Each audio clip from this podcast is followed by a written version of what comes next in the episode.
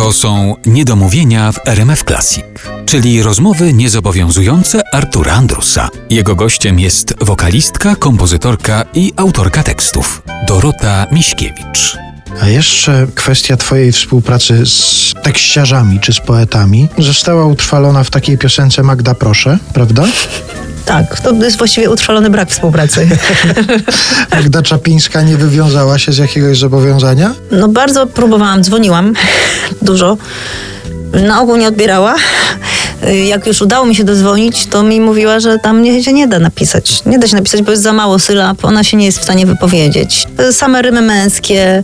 Po angielsku takie rzeczy można śpiewać, a nie po polsku. I uznałam, że może rozśmieszę ją jakoś pokażę jej, że może nie trzeba pisać tak, jakiegoś takiego wielkiego, głębokiego tekstu, tylko taki może być trochę śmieszniejszy. I napisałam o tym taką prośbę, Magda, napisz proszę tekst, chociaż tutaj się te sylaby nie mieszczą. Dokładnie wszystko to, co ona mi mówiła. Jej to wysłałam, żeby ją rozśmieszyć i trochę właśnie, żeby się tak wyluzowała, może z innej strony spojrzała na tekst. Ale ja już po pierwsze tak się przywiązałam do tego, co sama wymyśliłam, że uznałam, że chyba już nie będę dłużej czekać, bo, bo już czekałam bardzo długo, więc już tak zostało. I czy to był początek Twojego pisania tekstów? To była pierwsza próba, kiedy napisałaś coś swojego do muzyki, czy wcześniej już były takie próby? Ja zawsze lubiłam coś pisać, tylko trochę się krępowałam, więc na początku pisałam po angielsku, potem coś pisałam po polsku, ale to takie dziwne trochę wszystko było.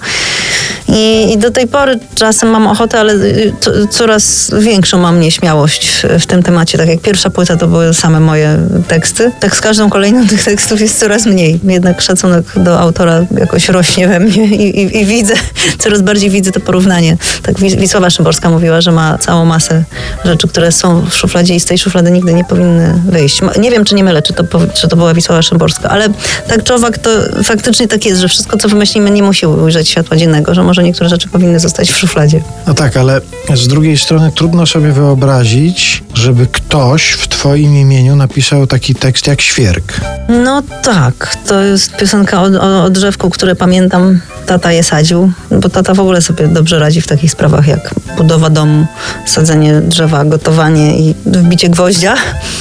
I ja pamiętam ten świerk, że on był taki malutki, że my z bratem skakaliśmy przez niego okrakiem byliśmy w stanie przez niego przeskoczyć, taką mieliśmy zabawę.